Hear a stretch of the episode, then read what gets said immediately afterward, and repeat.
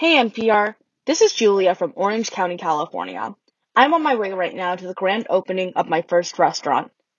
This podcast was recorded at It is 106 Eastern on Thursday, May 20th.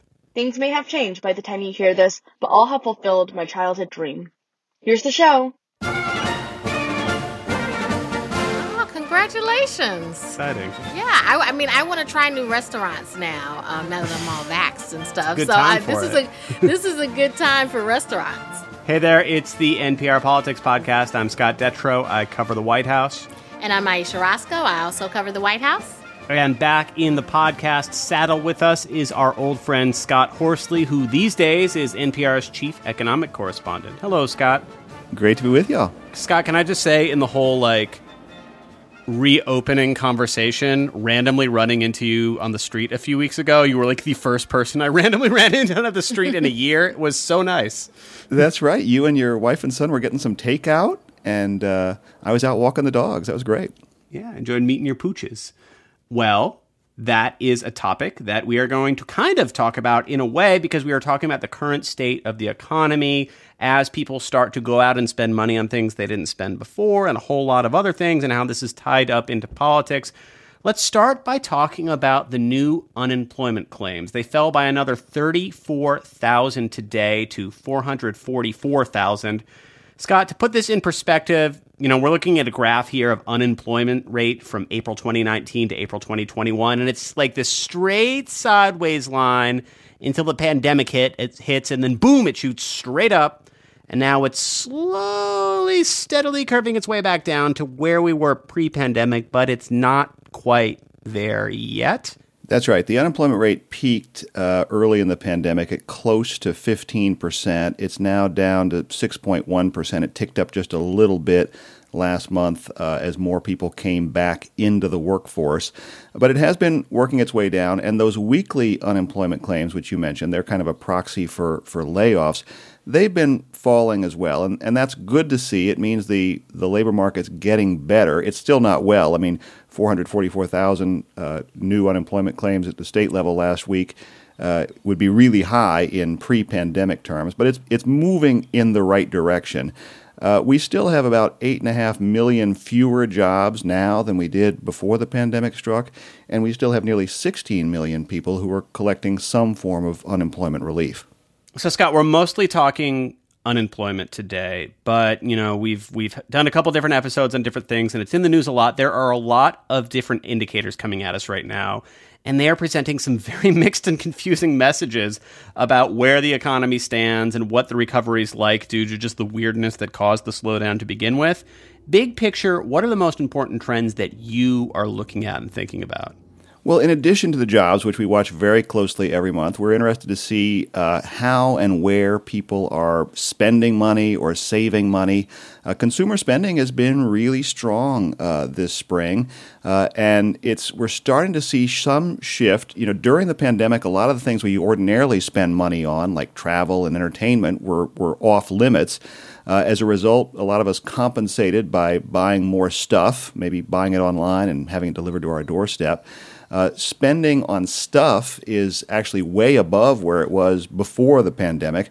Spending on services, which is everything from haircuts to uh, concerts to massages uh, to, to travel, uh, is still lagging where it was before the pandemic. So we still have some some room to go there. But it's but the spending on services is starting to pick up too, and that's that's part of that reopening that we're that we're watching closely and I mean, I guess when it comes to buying goods, that could be indicated by like all the boxes that show up in my house from Amazon or wherever. My husband says I'm getting stuff every day, but uh, but there is this question of whether employers are able to find people to work at various places. There's this question of whether there's a labor shortage, and some states have decided that uh, unemployment benefits from boosted by the federal government are too generous and they're opting out of that, right? Right, Scott?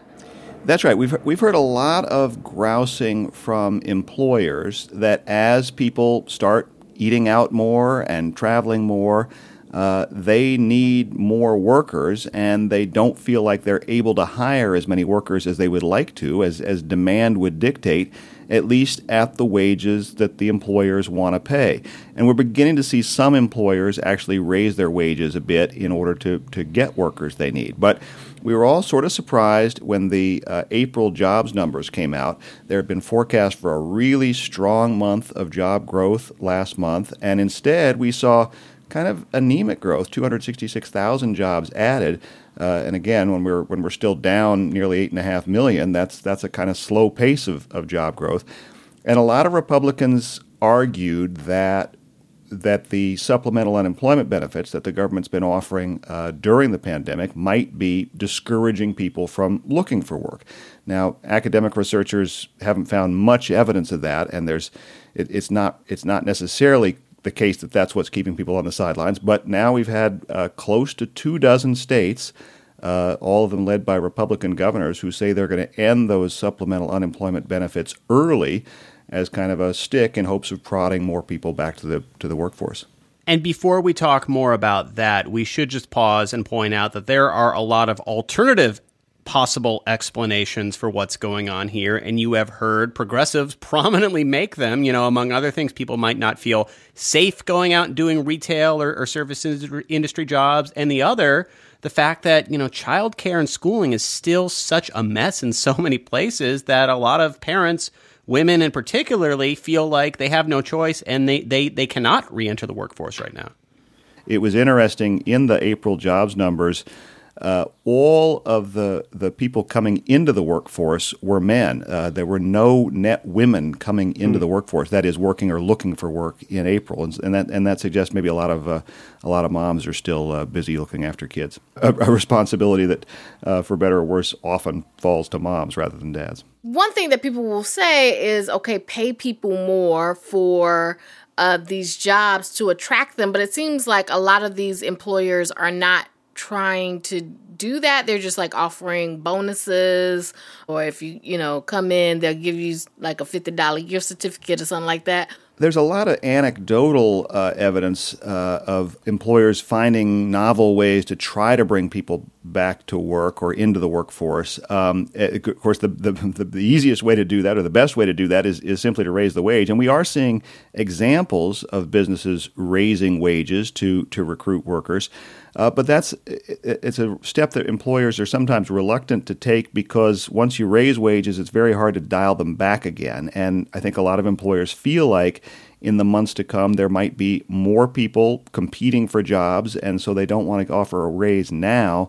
Uh, and then and then have people uh, knocking at their door in the in the fall who might be willing to work for a little bit less and fitting into the growing theme, uh, topical theme of the week on the podcast, uh, raising the minimum wage to $15 an hour is one of the countless priorities shared by most Democrats in Congress that cannot get to the finish line right now because of the dynamics in the Senate with a majority, but not a filibuster proof majority. See every other episode this week for that conversation. All right, we're going to take a quick break. When we come back, we will talk more about what's going on with these unemployment benefits in these 22 states where Republican governors are taking them away. This message comes from NPR sponsor Hint, fruit infused water with no calories or sweeteners. Hint water comes in over 25 flavors. The watermelon water actually tastes like watermelon. The blackberry water tastes like blackberries. Hint is water with a touch of true fruit flavor. You can get Hint water at stores, or you can have it delivered directly to your door. When you buy two cases, you'll get a third case free and free shipping. Visit drinkhint.com and use promo code NPR at checkout. I'm Yowei Shaw. I'm Kia Miakka Natisse. We're the hosts of the NPR podcast, Invisibilia. You can think of Invisibilia kind of like a sonic blacklight. When you switch us on, you will hear surprising and intimate stories. Stories that help you notice things in your world that maybe you didn't see before. Listen to the Invisibilia podcast from NPR. And we're back. Scott, let's start with something that, that you briefly mentioned earlier, but we're going to talk in more detail about now. As this conversation has taken place and Republicans have been quick to blame expanded unemployment benefits, the federal government has passed several laws, including the, the most recent stimulus package, kind of beefing up what you get for unemployment benefits 22 Republican governors have now said, we're not going to participate in that anymore. Those expanded benefits go away. What does that mean for people in those states? How much are we talking about here? Well, there's several different programs. one of the things that the federal government did uh, at the beginning of this year was to uh, add an extra $300 a week for anyone who's receiving unemployment benefits. There are two other programs. There's the uh, Pandemic Unemployment Assistance, which is a federal program for gig workers and the self employed, people who ordinarily wouldn't qualify for unemployment.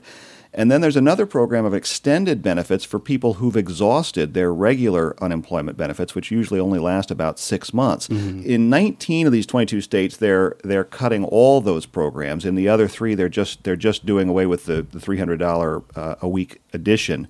Many of the states taking this step have unemployment rates that are really low. Montana was the first state uh, that announced a, a plan to, to end the supplemental unemployment benefits, and the jobless rate there is just 3.8%. But there are several states that are planning to unwind these supplemental unemployment benefits with unemployment rates above the national average. Texas, for example, 6.9% there.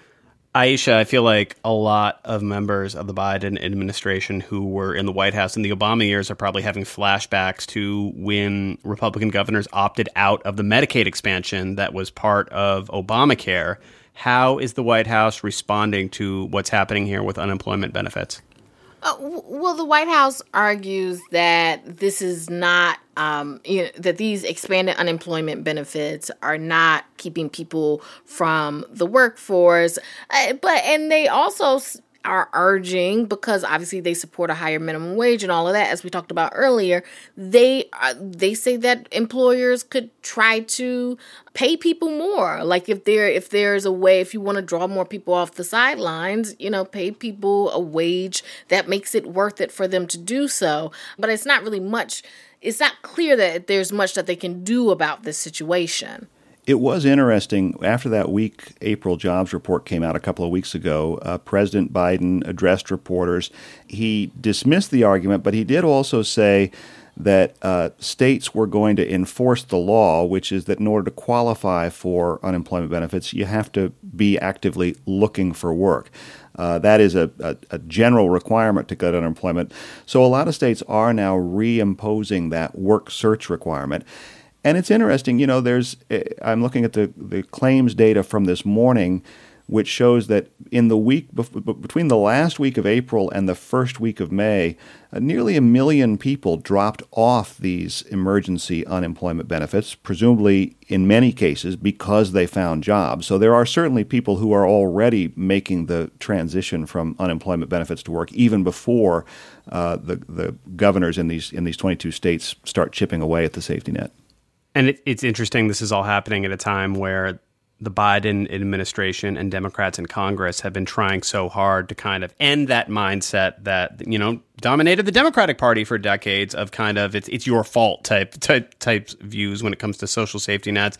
You know, the expanded child tax credit that's just kicking in right around now, being a, a big glaring example of of the government sending money to families with children as a way to help, you know, boost their living situation.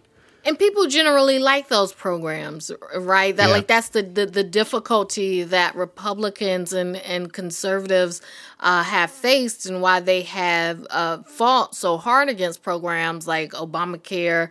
Because once you get those programs in motion, it's very difficult to unwind uh, because people like them. They like getting the health care and they like getting they like getting a check to help their kids. Uh, and and and someone, one a very prominent Republican basically understood that and his name was Donald Trump and he understood mm-hmm. that people like getting checks. Put my name on the check. That's what he said. Um, yeah. because he wasn't a traditional conservative right? So like there that's that's why the the conservatives who are for small government will fight so hard against these sorts of programs because people uh, once they are in place will fight to keep them in place. All right well scott horsley we miss you. Thanks for coming by and visiting with us. It's always great to talk with y'all. All right, we will be back in your feed tomorrow, which uh, I am led to believe is Friday, which means it will be time for our weekly roundup. Until then, I'm Scott Detrow. I cover the White House. And I'm Ayesha Rascoe. I also cover the White House. Thank you for listening to the NPR Politics Podcast.